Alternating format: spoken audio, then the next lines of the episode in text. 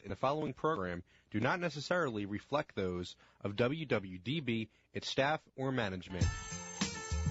Inspirational women are increasingly popular in the news and media, but many go unheard and their stories are never told. Women to Watch with Susan Rocco captures the stories of many women who truly make a difference. Women to Watch is the vehicle for developing new leaders, encouraging younger generations, and in building self-esteem for future entrepreneurs. Good afternoon, everyone, and thank you so much for tuning in to another week of Women to Watch here on WWDB Talk 860 and WomenToWatch.net. Um, if you're tuning in and you would like to call into the show and have an opportunity to talk to my guest this afternoon, we'd love to hear from you. Um, you can do so by dialing triple eight three two nine thirty three oh six. That's eight eight eight. 329-3306. Uh, and be sure to check out our website at womentowatch.net for all things related to the show. That's women, the number two, watch.net, N-E-T. Um, so I'm thrilled to get right to welcoming our guest to the show this afternoon. I'm so happy to have her with me today. Her name is Sara Hirsh Bordo, and Sara is the founder and CEO of Women Rising, which is a production company that creates content and experiences to empower women and girls. Sara, welcome to the show. Hi, thank you so much. So so wonderful to have you here today. Are you calling in from from Austin? I am. I'm calling in from Austin, where I'm in post production on my latest project. Okay, good. Which is a yeah, which is a documentary program and curriculum series that is going to be released in about seven weeks' time. Um, it's a um, sexual assault prevention curriculum that we are doing in a partnership with It's On Us right. from Washington, D.C. Yeah. And um, it's to basically acknowledge that in order to safeguard our girls in dorm rooms across the country, we need to activate the power and the influence of the men in the locker rooms. Right. So that's what I'm working on now, and it's called Protector. Yeah, I, you know, I, I had that uh, down uh, in my notes to, to make sure that we talked about. Is that going to be done ahead of schedule? Oh, I, I'm It's- not sure Okay. if I can be that ambitious, but I, you know, I think we're going to be right on time. Okay, well, that's We're gonna be good. Right on time. Yeah, that's good. I thought I read that it was due to, to be out towards the end of uh, spring 2017. So I guess, yeah, right on schedule. Yes. Yeah. Yeah. Well, listen, um, Sara, I would love to, to get started with your backstory and talk a little bit about your growing up years in Austin, Texas, and, and what your childhood was like. Sure. Um, I was born and raised in Austin, and to um, two fantastic parents.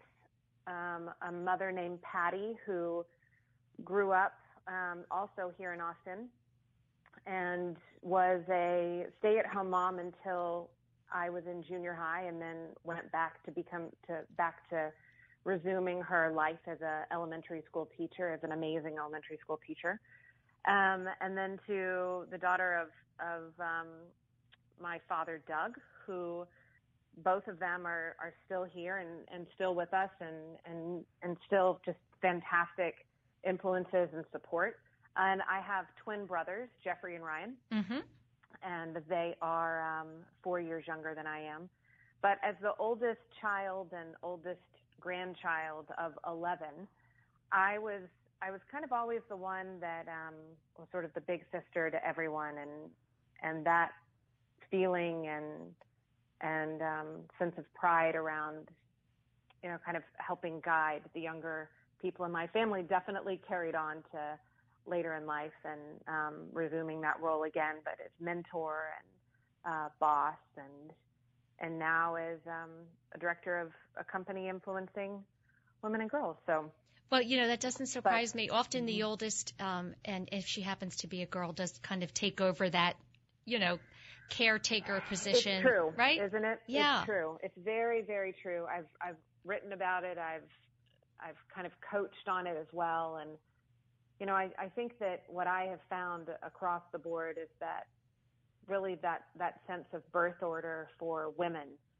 very important, very, very important and very defining. You know, it's it's very rare that you'll meet an oldest daughter that isn't kind of in charge in some way or or isn't um, kind of responsible for others mm-hmm. in some ways. Most of the female bosses that I've had, most of the, you know, women, senior women in roles um, as colleagues have I've, I've found over and over and over again exactly to your point that that we are oldest daughters. Yeah, it's it's interesting, and mm-hmm. I've seen that very quite mm-hmm. often on the show, and and likewise with uh, being the youngest. God, what a great insight! Yeah. Yeah, mm-hmm. yeah. Mm-hmm. Um, you know what, Sara? I'm going to read a quote because one of the things that I think uh, I read about you, and it seemed to be across the board, is not only your you know ability to inspire people that you work with and your team but this kind of uh, focus that you have and i wondered if it was something you had as a young girl um, this quote was was uh, given by caroline and help me pronounce her last name Geigerich? Geigerich? Gergich, actually, yeah. Okay. She said, Sara is simply one of the most inspirational people I have ever been lucky enough to know. Her focus is rare. This is what makes her an incredible leader with an uncanny focus in this chaotic world. Um, I loved wow. that. You know, I, I think it's wow, so important, yeah, that she saw in you this ability to regain, I'll say, regain that focus um, in a world where we are truly continually um, mm-hmm. distracted. And mm-hmm. was that, you know, was that a trait that you had mm-hmm. a, as a young girl, or something you developed as as you got older through the work that you've done? That is a really, um, first of all, I'm going to need to send send my good friend Caroline a thank you note for that because that is a beautiful thing to say. Um, yeah. very humbled by that. Um, I I feel honestly that you know growing up as a Southern girl in a Southern family, a multi generational Southern family, Susan. You know we um, I was the first person in my family to actually go on to hold a corporate job. Mm.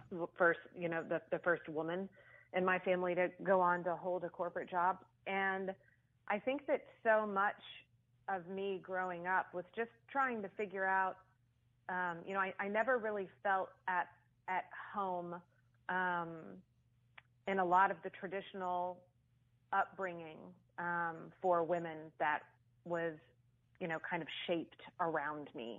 Um, that's not that's not to say that you know at times I haven't been so jealous of oh my gosh you know I it would be it, it might be easier on my on my body and my in my spirit if I was content with simpler with a simpler structure of life and for me that I, I just was always you know kind of driven to do these crazy things you know, instead of going to summer camp, I lived with a family in Costa Rica when I was 13. Um, wow. Um, with no hot water and um, a family that didn't speak any English, but for some reason that felt right to me at the time. Um, instead of, you know, having these traditional summer experiences, I was always asking if I could go off on these adventures. And I think maybe from a young age, honestly, if, if I'm being fully vulnerable, which I think is important for all of us, as women, especially right now, because we don't get anywhere by being so stoic all the time. We need to feel comfortable enough that we can share and break down mm-hmm. um, um, and learn from each other. Is that I don't think I ever really knew what I was here for, um, really, un, until the last several years, and it took a lot of breaking apart, breaking down, falling apart, cracking open um, you know, there's a beautiful quote that, um, you know, it's, it's not until we're broken that we can let the light in. Mm. And I think that that's very, very true for, yes. for, for my, my, my, my being and my career and, and the work that I've done. It's definitely been a, a path that has not been smooth and but but but somehow I, I find myself here in a moment in time, and especially given our climate and the window that women are walking into, that I'm I know I'm exactly where I'm supposed to be, and that mm. is the best feeling that um, I think I've ever felt um, professionally in my life Mm. is is now. But I wouldn't. But but you know, I've had a, a you know as as you and I kind of talked in our sort of pre pre call, you know, a, an extremely varied career. But I wouldn't change any of that. There was the best quote last night. Um, the amazing Viola da- the the amazing Viola Davis gave from the stage at the SAG Awards, and and she said that she had read this quote of, you know, it's always important to recognize um, that you want the right kind of regret. Mm. And I can very much say that. I don't regret any of the choices that I've made or the things that have, you know, happened to me. So I, I think it's as we as we kind of advance and mentor other women that are coming up behind us that are gonna, you know, take where where we've, you know, taken this space and this window in time to a whole nother level is is just to kind of map and, and know that regrets are are real. They are guaranteed. But are you having the right kind of them? I thought that was a very powerful um, insight. Mm. I love that. You know, um, Mm-hmm. I I'm wondering, Sara, if you're able to pinpoint a particular experience that probably in your younger years you looked at as, you know, a failure, and when in reality it was just another lesson learned, um, but may have been a tough one, and, and how you moved past that, and and what was the lesson that you learned from that particular um, event Sure. or experience? Are you thinking career focused or just Not necessarily personal? personal, uh, Mhm. personal more so. I think those, you know, that's really what um, I think Mhm. you know where the greatest lessons we find are in that personal Yeah. development piece. Yeah, I, I definitely think so. You know, um, for me, I'll just sort of map it back to, um, you know, there was a, there was a, there were two very defining moments for me. One when I was 22 and one when I was 23, one professional and one personal. They ironically were in the same window. And I don't know if you found this, but I certainly have found it. And I, I mentor to this point that, you know, the, the universe kind of gives you whispers that help guide you along, right? So it could, it could start as a whisper and then if you're not paying attention, it gets a little louder Mm, might yes. get to a talk. Then if it then if you're not paying attention, it might be a light shove, right? yeah. And then if you're not listening again, Yeah. it kind of comes you know, with you a over. and knocks you over. Yes. And and I and I think that those are the the pieces that you know I turned 40 this past year, and I I finally feel like I'm getting into this. Oh my God! If I had, you know, what a what a powerful you know piece of of wisdom. And and and you know these moments of wisdom these are not handed or guaranteed or granted or given. They are earned. You know they are earned. And i think for me you know i was um i think professionally the the moment was when i understood the difference between ambition and drive okay. at 22 years old, and it was a circumstance that I was in a really, really, really beautiful um, role, um, being very embraced and championed um, early on in my career with the Estee Lauder companies in New York City, hmm and I I had a, a really just kind of gilded experience there. Felt very lucky to be there from the beginning. Fought to get in. Actually said, you know, if you if, if you won't let me in as a recent college grad, you know, then I'll come up through the janitorial circuit because I know I'm supposed to be here. They thought I was kidding and I wasn't. And then I started to apply for a janitorial job and, and then they said, all right, all right, you know, maybe we'll, we'll try you out as a temp. And luckily I, I earned my way in the door on my own. But, um, I think that's I was- determination. I would describe that as sheer determination. Yeah. It was. It was, but also to that point of focus. Honestly, you know, maybe maybe that is sort of, you know, it's interesting that you're saying this because as I'm reflecting, I'm I'm thinking of how I hate shopping. I hate it. I don't. I'm I'm very. I'm a little unlikely as it relates to sort of girly characteristics or overly feminine characteristics as it relates to, you know, I don't enjoy shopping. I don't like, you know, when I'm stressed out, going to the store is the last thing I want to do. I can relate um, to that 100%. Yes. yes. I'm the and, same way. And I very much so and and um, you know, and and thinking about steps or looking at apartments or buying a dress or something. I mean, I normally just get the the first one if it feels right. But I think for me, I early on I was trying to understand the difference of what instinct felt like and if instinct was actually um, you know something that was out of fear versus out of you know maybe love and focus and i think that that's something that you know what instinct has a it definitely has a feeling it isn't just an idea it's a feeling and being able to map to that and, and understand that, um, you know, when instinct feels scary, it's not the right thing, even though it feels loud. Mm. And and to be able to to say, okay, I'm getting this instinct, I'm getting this feeling. What is this feeling? It's very very strong. Oh well, I have a feeling around it. It must mean that I should do it.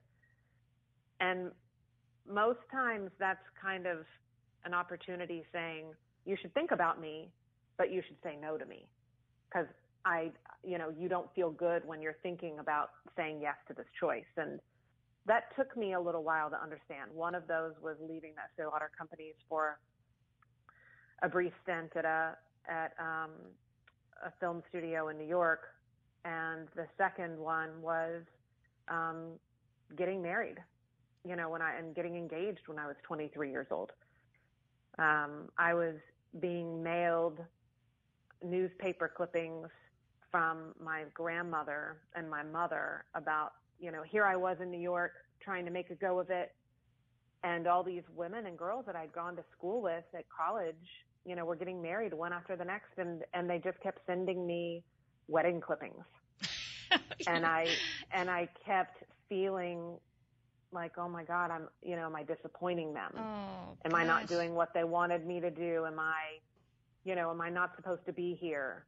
Yeah. Yeah. And, and, you know, at 23 years old, again, as I'll go back to, I was the first woman in my family to leave the state and have a corporate job or leave the city really and, and leave and kind of go off and chase sort of a, a you know, career dream. Mm-hmm. And, it was a it was a beautiful experience because I would come back and you know what my my family has a little Mexican food restaurant here in Austin and I would come back from New York and my I come from a very big Lebanese family, so it is ironic that we as a Lebanese family have a Mexican food restaurant. and um, that's a whole other story, I, I guess. It's a whole other story. Yeah. And so you know, sitting there and with the aunties and the grand aunties and the cousins, and you know, here I am, and you know, I walk in and my mom says, "Oh, you know." We're just going to go and have lunch. Everyone's really excited to see you, and I'm just really excited about nachos. So I, you know, I walk in the door and, you know, was sitting down, you know, I sit down and I'm like, Jesus, mom, this table is freaking enormous. And she said, oh, you know, it'll be fine. Well, like 16 people later and I'm at the, you know, head of the table, which is never a place that I've been very comfortable. Um, and I don't know, I don't know why I'm, I'm, I never really have been, um, pursuant to, um, be in the light at all. I've, I've just really enjoyed being a part of projects or work that get the light and that always feels good. But oh, I think for I think for me the you know the experience was recognizing that I actually had a role on behalf of all of these women in my family as the first one to go off, mm. and um, that I felt very responsible to hold space that they weren't allowed to have, or they weren't given the opportunity to have, and that's definitely been a big part of my focus is um, you know knowing that the the women that came before me weren't encouraged to chase their own dream. It was more of a family's dream or a mother's dream or a father's dream or a husband's. Yes, right. And so I take that very seriously. And I think on behalf of that, I, it's made me feel more and more secure and confident that I'm really not just here for me. I'm here for um, kind of an you know armies of of other women and girls. Yeah, yeah. You know, it, it's interesting listening t- uh, to you describe. You know. Um, you know your work but then kind of reflecting back to those younger years and it must have been difficult i think it's difficult for anyone who somehow feels out of place within yeah. you know your your community or your family or your mm-hmm. space you know mm-hmm. around the people who know and love you most and yet you still have this little you know this we'll say instinct you know that um, you're meant for something different i think that probably was hard but yet mm-hmm. it was um, you know my, my guess is you were always extremely curious about what what was beyond that um, you know that I was I was and and you know I'm sure that you all of you know the esteemed women you know myself excluded that you've had on this on your incredible program is it's a it's a you know one thing that I hear all the time from the girls that I've mentored is I don't know what it is but you know they'll say and I I just I feel like I'm supposed to be in fill in the blank. Yes. New York, right. film, yeah.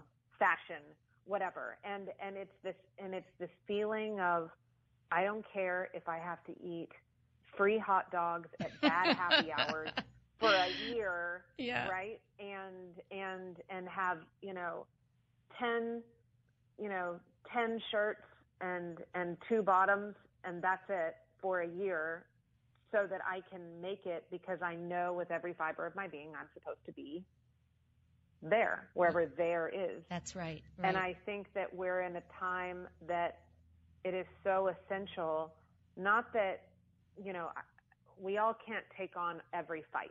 You know, I, I know that I'm here to, to fight and encourage young girls to really follow that, whatever their there is. And and I think it's just really, really exciting that the level of encouragement is so loud, you mm. know, and oh, that we are just right. another voice in that choir. Yes. That keeps that keeps this volume of freedom that they can step into so loud. Yeah. You know, and the more that we talk about our relationships, the more that we talk about our experiences, the more that failing is acceptable and championed.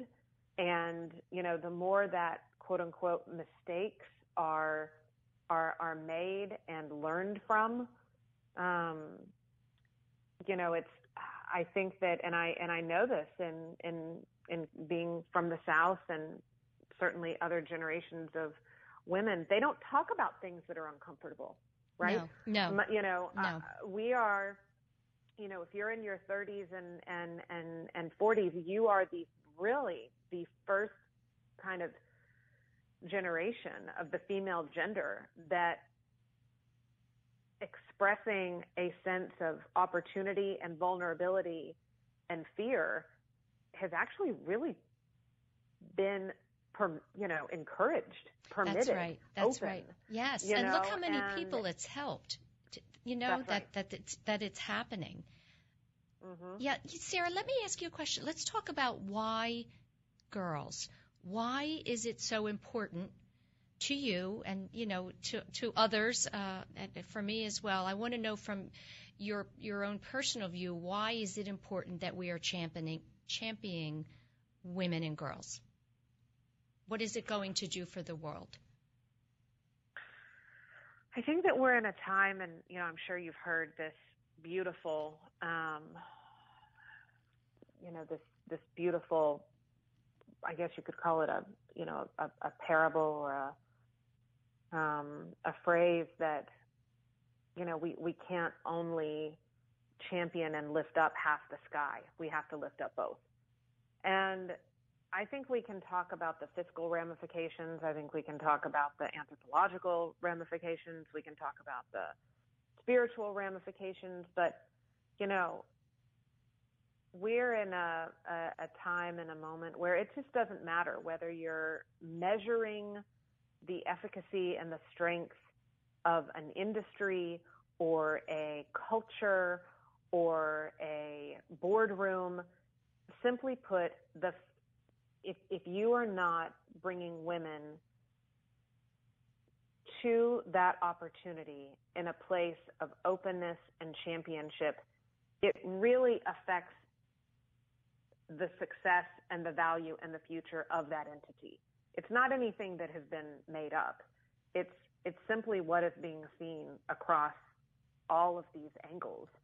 You know, we're at a, a time now where it does seem kind of shocking that, you know, women are still only making 77 cents to the dollar.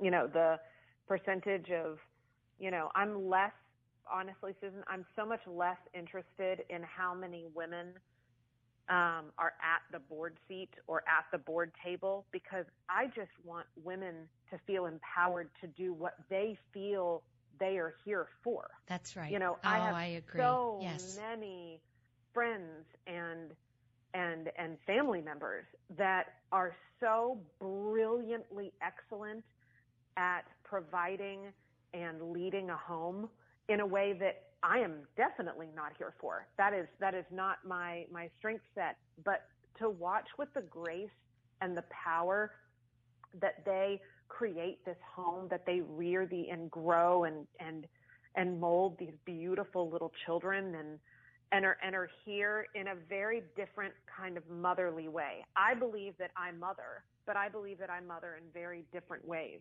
than biologically.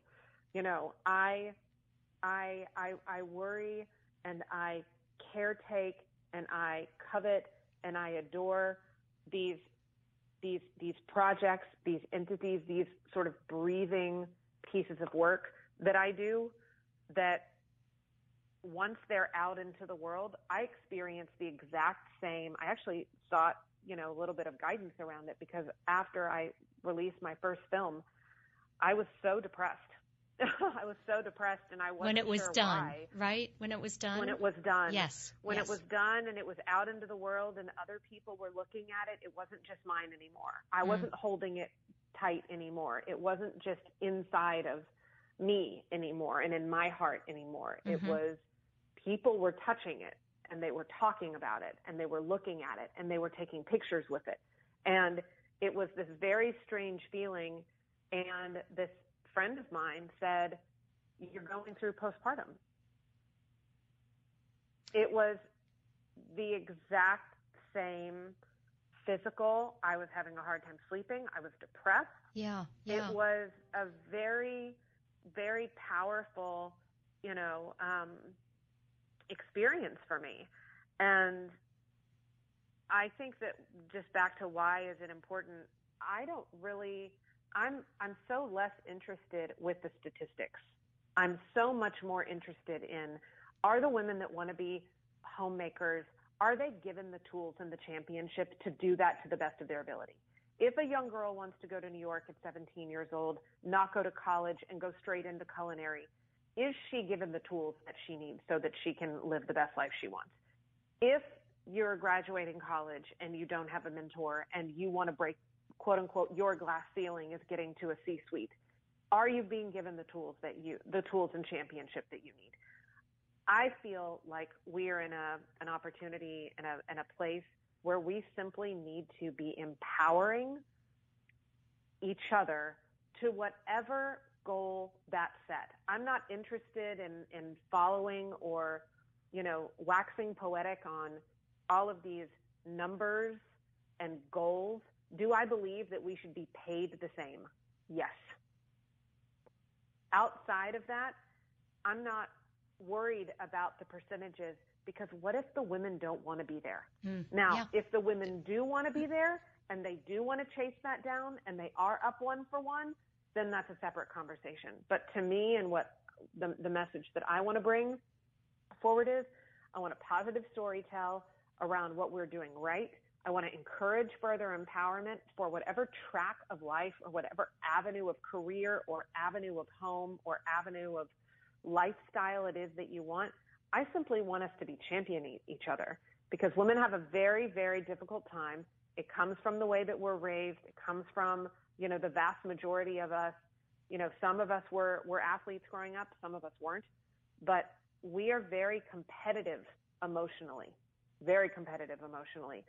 And that graduates as we get older. And I feel like it's understanding that premise, understanding that not only philosophy, but reality of the way that we are threatened by each other often.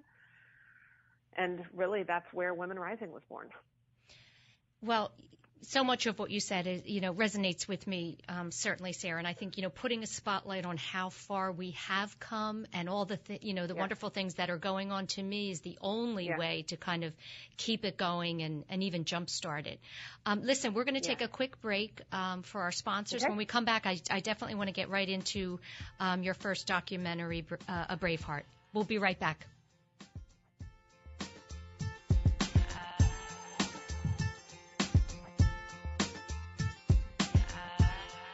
There are 365 days to schedule a mammogram.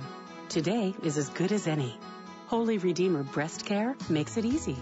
We offer the latest technology like 3D mammography and automated breast ultrasound that help find cancers in dense breast tissue. Plus, our same day readings mean same day peace of mind. Make today the day you schedule a mammogram. It's easy to request an appointment online at holyredeemer.com slash mammogram. Since 1858, Mount St. Joseph Academy has been educating girls to be leaders, founders, and independent thinkers. Students are taught to be collaborative, courageous, compassionate, confident, and spiritual. In this student centered environment, the young women are transformed by recognizing their own potential and are encouraged to use it to make a difference in the world. To learn more about Mount St. Joseph Academy, go to www.msjacad.org or call 215 233 3177. That's msjacad.org or 215 233 3177. I'm pleased to announce the opening of the region's newest, most innovative gynecology practice in the Philadelphia area in mid-November, Montgomery Gynecology. Led by Dr. Hema Janogada in a welcoming boutique-style setting, she and her team are committed to providing the highest standard of cutting-edge care without losing the personal touch that is so very important in today's world.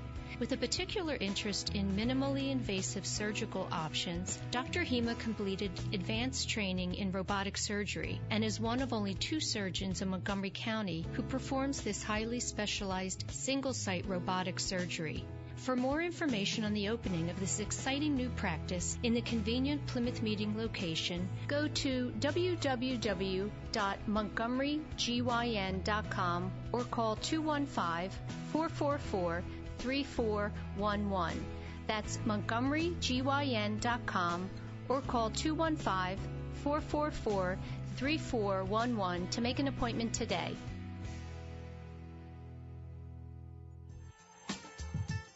Welcome back, everyone, to another week of Women to Watch here on WWDB Talk 860 and WomenToWatch.net.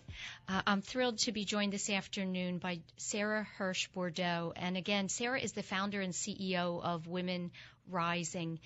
And of course, um, for the listeners, Sara, I, you know, I want to be sure everyone is familiar with um, the first documentary you um, directed, A Brave Heart, in 2015, the Lizzie Velasquez story.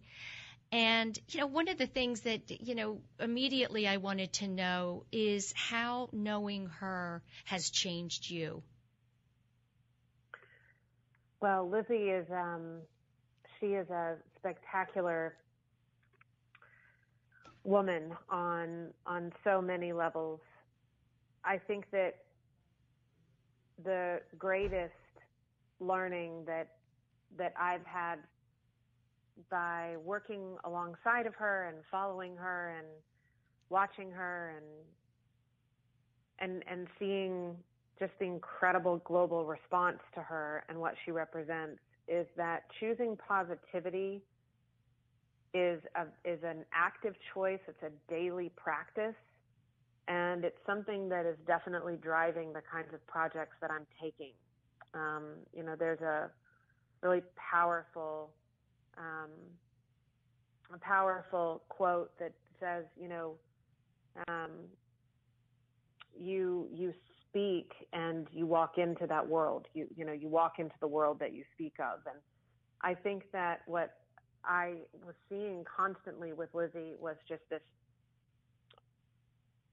experience she had had by being bullied so publicly and the choice that she made to not only forgive the bully, but to also make daily decisions to choose positivity and, and turn that experience around um, and and and create um, a glow around it, if you will. And you know, basically, Lizzie and the line that I wrote for the trailer is bullying stories are known for having victims, not heroes.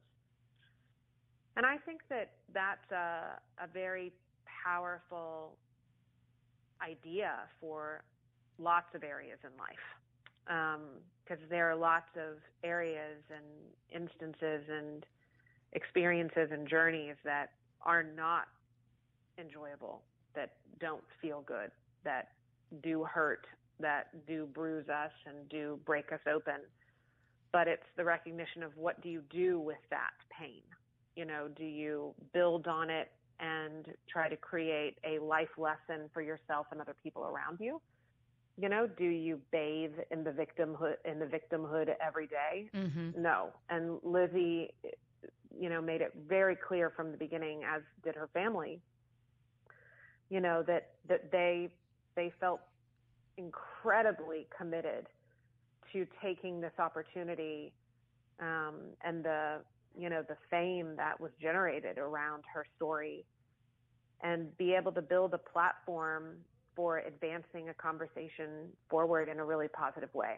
Mm. And I think for me that was so visceral um, and and really kind of the the most guiding hand that I needed to further validate the kinds of projects that I want to take on and that I want Women Rising to be a part of and the kinds of women that I want to champion and their stories that I want to champion. And I think we're in a, a time where lots of, you know, women are starting to come out and find their own light and sometimes they just need a boost. That's right. Yeah. And you know, th- her strength, I think, is just such an incredible lesson for all of us, especially women. Um, you know, in case the listeners aren't familiar with the documentary, Lizzie um, has a very rare condition. Um, that didn't allow her to gain weight. And she came across a YouTube video that um, labeled her as the ugliest woman in the world. Um, any woman or young girl seeing that um, most likely would have been, you know, crippled emotionally, let's say. And I think her. And it had 4 million views. There you go. You know, oh, and of course, horrific comments, you know, people chiming in and you think, my goodness, how, you know, clearly they have nothing else in their life. Um, but I think the lesson, you know, how you can change your perspective of something that happens to you is so incredibly powerful. You know, not just the fact that you can turn something around and um, find something to do in its place, but just the simple act of looking at that experience differently, mm-hmm. right, really mm-hmm. allows you mm-hmm. to move past the pain and the emotion of it. That's right. Yeah, and that's that's really what she did. Um, mm-hmm. You know, we talk a lot about bullying. It's certainly it's it's it's in the news every day, and um, one of the things I read about is that you know now even more so. absolutely, yeah, yeah. right? so here's what I want to know. In, you know, in working to get some kind of a federal anti-bullying bill passed, what tell me what that would look like um, you know i have i have two children and of course i've spoken to them since the day they were born about being kind you know to me it was mm-hmm. the most important lesson i could ever teach my kids um, is just to be kind and they were bullied and I was bullied and generations before me were bullied. And I think that yeah. often um, people are missing why it's different today, the severity of it, as opposed to when we were all growing up and it wasn't just kind of a kid saying something to you not so nice um, at recess. And why there needs to be more done today, um, other than just kind of teaching you, teaching children to stand up for themselves. So, in your view, and, and in, you know, with the work that you have done, what kind of a federal uh, bill could be in place that would actually uh, make a difference? Well, it's really, you know, two things. I'll, you know, the, the bill that unfortunately still has not even gotten to the floor for a vote.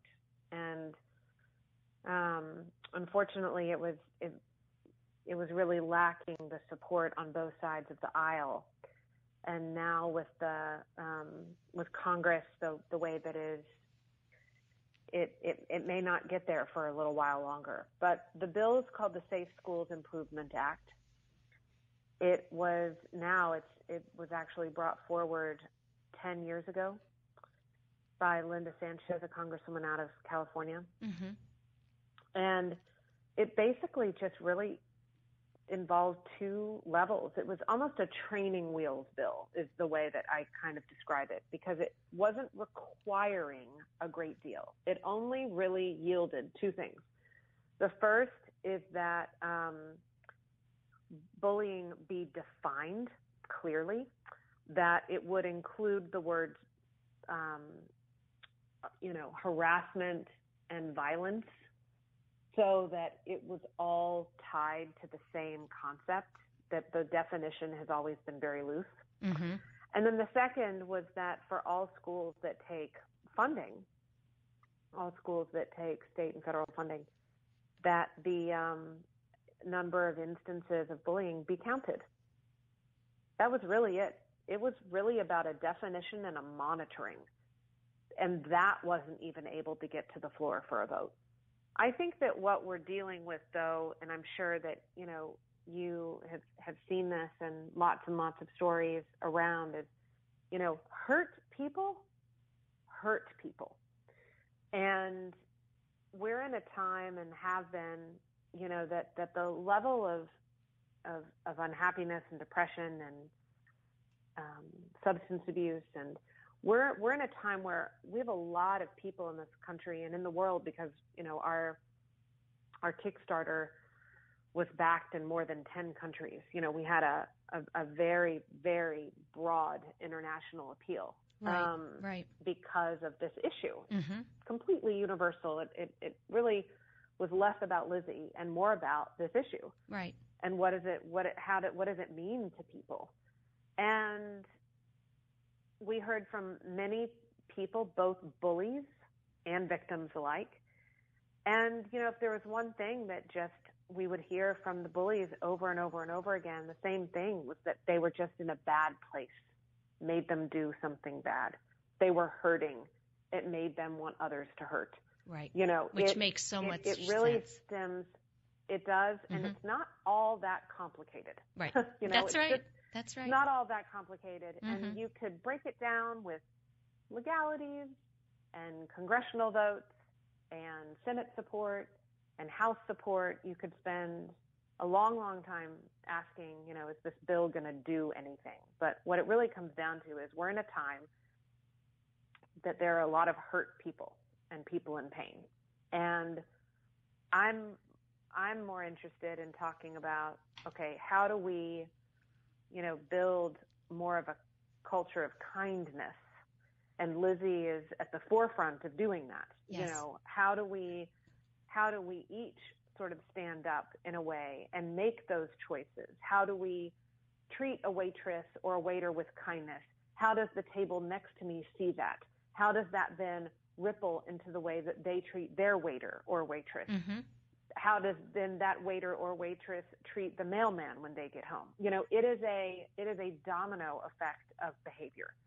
And if I think if everybody just sort of embraced the power of simple kindness, simple support, understanding that, you know, we're all walking the same walk and everyone needs the same simple things. Yeah. That I think that culturally we would have less of a problem of bullying and abuse. So here's a question for you, Sara. How do we, um, or what do we say to those who feel um, that it might be naive to believe that a simple act of kindness um, can be so powerful. I know it to be true. You know it to be true.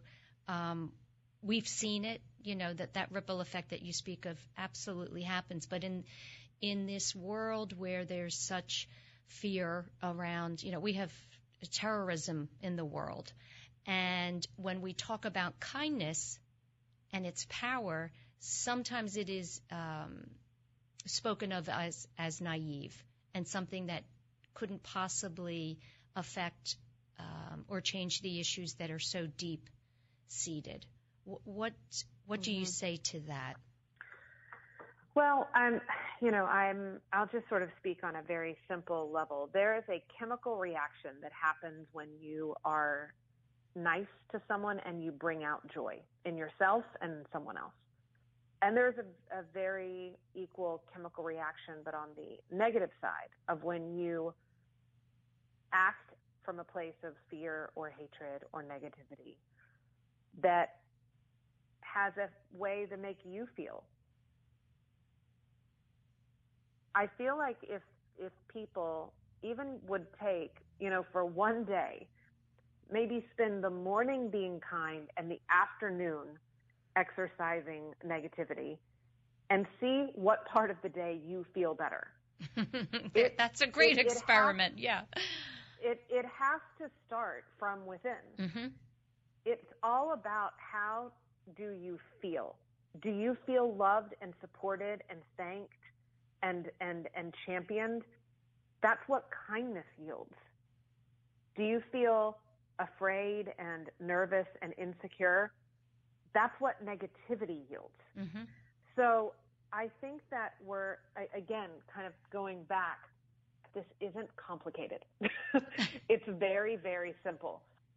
You know, if most things are, hurt, most things are. I think if, we over, yeah, yeah if, analyze most things today. Yeah. yeah. If hurt people hurt people, then how could it not be the same that happy people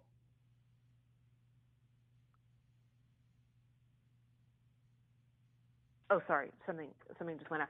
How then then how would it how would it be any different for a happy person person to instill more happiness? Yeah, it's it's it's um, I think that we're in a prob we're in a generation and a culture where we're simply overthinking. Mm-hmm. And I also feel that we're in a time and a place that because of the bounty and the omnipresent social distractions, be it digitally, mostly digitally, and that that universe that you know we all can very easily find ourselves in of going down these rabbit holes mm. Of volume and clutter and hateful words and um, what you're absorbing. You're absorbing that every you know every blink of an eyelash that you're taking in with your eyes, you're absorbing. Mm-hmm. Every thing that you're reading out loud or, oh my God, did you hear this? Or the sharing. All of that is just one more ounce of, of, of negativity and pain. Mm-hmm. And I think that if, if everyone would just take a step back and, and acknowledge that these words matter, these actions matter, everything holds weight and holds power. And it's simply what you spend your time doing. Are you spending your time um, propelling negativity, or are you spending your time instilling goodness or light? And all of that has a feeling for you. That's right. that's that's right. That's so true. Um, Sara, I want to give you a couple minutes to talk about the, the next film that you're working on and you know a lot these are all kind of heavy topics that that we're talking about but they're important and you're now um, directing and producing protect her um, which mm-hmm. is um, kind of a first of its kind film around the mm-hmm. topic mm-hmm. of sexu- sexual assault um, excuse me, sexual assault on campuses. And, you know, mm-hmm. I'd love for you to talk for a few minutes about what you have learned and are learning by doing this film and how is it that, that you will be empowering uh, male athletes um, and, and bring some awareness to both them and, and the young women in these schools and universities. Sure. I think in the same way that I was drawn to Lizzie and her story was it was a it was a negative issue that was creating a positive world around it. And I think that when I came upon, um, you know, a, good friend of mine, Alexis Jones, started um, a nonprofit called I Am That Girl. And it's now um, over a million girls in 20 some odd countries, and, and it's done incredibly well. And it's all anchored in building additional confidence and support and, and championship for girls in high school, junior high and high school.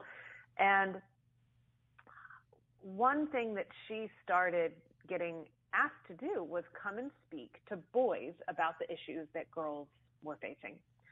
So she started getting invited into, um, you know, clubs and then started to get invited into male locker rooms.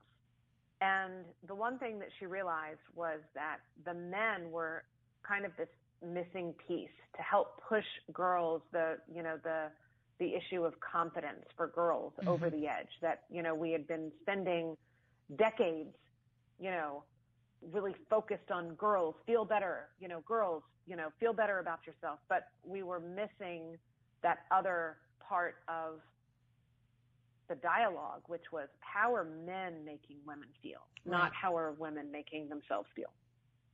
So she started to, you know, spend more time there and was really starting to see the needle move. Well, then she got asked if she would speak um, at a locker room who had uh, for a school that had just received um, charges against it for sexual assault, and a couple of the players were actually being charged with um, gang raping a young girl on campus.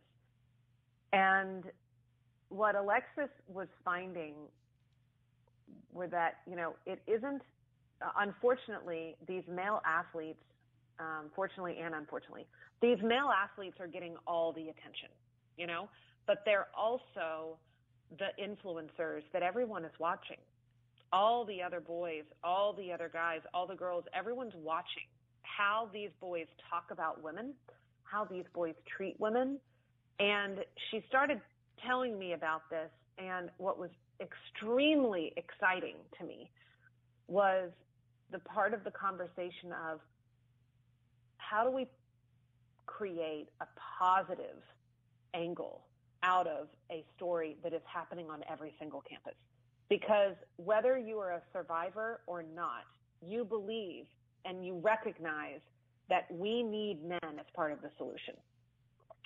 We then started getting um, involved with It's On Us and Vice President Biden and um, you know President Obama had started this initiative called It's On Us, which was really about bringing men into the conversation of how we treat our women and girls. Mm-hmm. And so we have been in development around a curriculum series that is going to be four parts. It's video based. It's going to be licensed to NCAA schools across the country. And it is all about recognizing that we need men to participate in this conversation to better protect the women and girls in their lives. It's about redefining bro code. It's about telling these boys that vulnerability is okay, that what does manhood really mean? How do we, you know, where did you learn what manhood meant and how do we help you understand? And certainly it's, you know, I'm not a, I'm not a I'm not an athlete nor a man, but we're going to the very best people that we know in the sports industry. We have Heisman Trophy winners. We have um, network analysts that are that that work in college football. We have pro athletes. We have NBA coaches. We have an incredible choir and um, army of what we're calling, you know, the protectors that really speak to how these guys can relate to this issue and how quickly it can all go away. Um, so I'm directing and producing Protect Her, and that's what we're in the middle of doing the post production of. And it's something that I'm really proud of, and um, we'll be premiering the trailer here in about 10 days. Okay. And it's something that I, I'm, I'm very, very excited about. And then last week, I directed and produced the uh, rally for the Women's March of Texas. It was 100,000 people, an incredible, incredible event. And so I'm definitely keeping my my soul and my spirit in, in, in both sides, both the event side and the um, content side. Yeah. Do you have, Sara, is there anything that, um, you know, beyond this particular movie, Protect Her, after that comes out, is there, is there another topic that you've kind of been, um, you know, thinking about that you might want to cover um, or do a story yeah. on? Yeah. Or I think my next, my next, um, area is really going to be around resilience. Okay. Um, and about what does it take to get up when you've been knocked down? Mm-hmm. And I think we're going to be looking at that possibly as um, a film anchored in one particular American city and what this city has undergone and um, we're in development on it, and I'm very excited about it. Okay, you can't say the city, I or I can't. Okay, I can't yet. But That's we're okay. we're at a time we're at a time where I feel that everyone needs to be reminded of the goodness that's here. Yeah. And what we're what our fabric is, what we're made of. Um, you know, this is going to be probably women's stories and men's stories that have been rebuilt alongside of a, an American city that is being rebuilt and reconfigured for stronger foundation and, and, and a stronger fabric. I think that where we are, and I've been very inspired by what I've seen and felt in the last month. That's so great Um, to hear. That is so great to hear. Yeah. Thank Um, you. Yeah, I, I, I wish we had time to talk about, you know, what, what it takes to get these films made. I mean, you, it's a lot of work. I, you know, and to get the funding, uh, and then all of the, you know, the research is. and, you know, there's It's hard. Yeah. it's hard. And, you know, I think that you're an example of resilience because just sticking to these projects and seeing them through from, from conception, you know, of idea to the end, um, I would say is a great example of resilience because I'm sure it, it, it goes up and down and up and down. Thank you. There's nothing easy about being an independent filmmaker. There's nothing easy about being an entrepreneur. Um, I think that what be- gets easier is the art of asking There you go. for yeah. help. Right. Right. Um, and I think that that's um, something that you know I need to. I remind myself, or I try to all the time. But you know, I I I think what I can say and impart is that there are lots of ways for women to join in in a conversation and a in a movement. I Mhm. think that there can be the smallest actions all the way up to enormous enormous gestures and enormous commitments. And it's just being a participant that's important. That's right. So That's thank you so much Oh, for having me. Sara, thank you so much. I, I greatly appreciate it. I know how busy you are, and um, I, I'm so grateful that you gave us uh an hour today to talk about your story and, and the great work that you're doing. I wish you continued success. Thank you for your work. Take care. Take care. That's it, everyone, for this week of Women to Watch. Be sure to uh, visit our website to see who's coming on the show next at womentowatch.net. That's women, the number two, watch.net. Have a great week.